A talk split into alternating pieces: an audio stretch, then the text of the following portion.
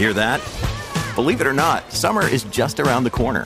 Luckily, Armorall, America's most trusted auto appearance brand, has what your car needs to get that perfect summer shine.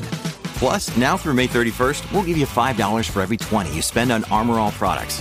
That means car wash pods, protectant, tire shine, you name it. Find out how to get your $5 rebate at armorall.com. Armorall, less work, more clean. Terms apply.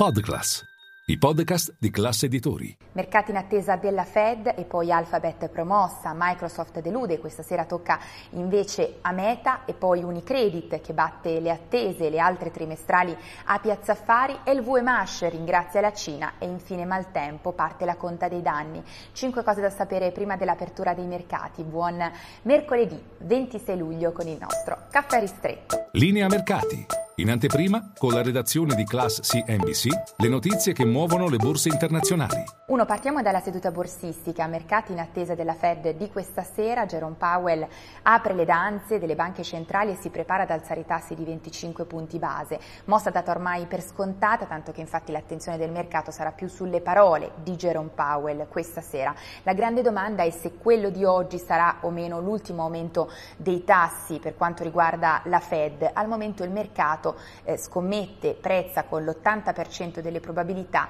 che a settembre la Fed opti per una pausa. E poi eh, due Ieri sera mercati chiusi, i conti di Alphabet e Microsoft, dunque entra nel vivo la stagione delle trimestrali per i colossi del tech. Entrambi hanno battuto le attese degli analisti, ma la reazione dei due titoli in after hours è stata opposta. Alphabet è stata promossa, più 6% quasi in after hours, questo grazie in particolare ai ricavi da cloud che crescono più del previsto. Sempre a proposito di cloud, invece delude Microsoft in calo circa del 4% in after hours in questo momento, rallenta aumentano infatti le vendite relative al cloud, ad Azure, la divisione cloud di Microsoft, ma soprattutto ha deluso quella che è la guidance diffusa troppo debole considerata così dal mercato per il trimestre in corso. In particolare entrambe, sia Alphabet che Microsoft, sono in campo nella sfida dell'intelligenza artificiale e entrambe infatti aumentano le spese proprio per quanto riguarda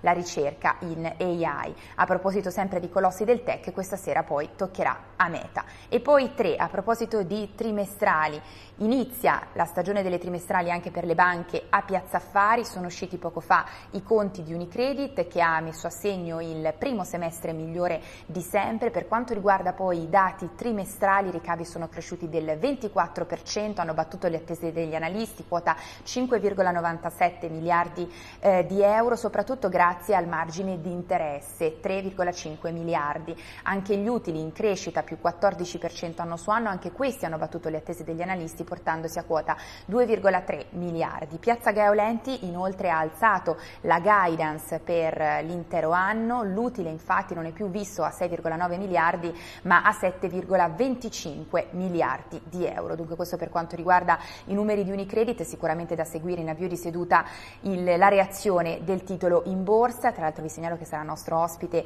a Caffè Affari proprio l'amministratore delegato di Unicredit Andrea Orcel. Sempre a proposito di trimestrali, a Piazza Affari oggi in arrivo i conti anche di Stellantis, Campari, Enel e Moncler. E poi quattro, sempre a proposito di lusso, ieri sera mercati chiusi, conti di LVMH, il colosso eh, francese del lusso ringrazia la Cina, le vendite infatti nel secondo trimestre sono cresciute, pensate, del 34% in Cina, mentre rallentano gli acquisti negli Stati Uniti. Eh, in questo contesto nel primo semestre ha registrato vendite in crescita del 17%, utili in crescita del 30%. Eh, interessante quelle che sono le previsioni per quanto riguarda il comparto del lusso, perché dopo un 2022 da record record eh, a livello di crescita post pandemia di quello che abbiamo chiamato revenge spending, in particolare quest'anno invece la crescita del lusso dovrebbe normalizzarsi, secondo un rapporto di Bain e Alta Gamma intorno a una crescita tra il 5 e il 12%.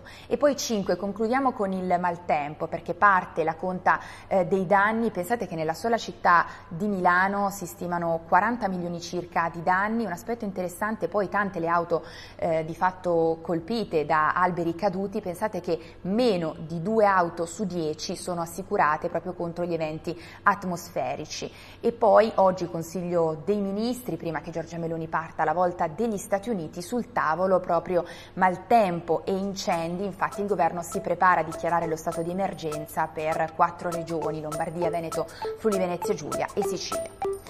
È tutto, io vi aspetto in diretta a Caffè Affari con tutte le notizie.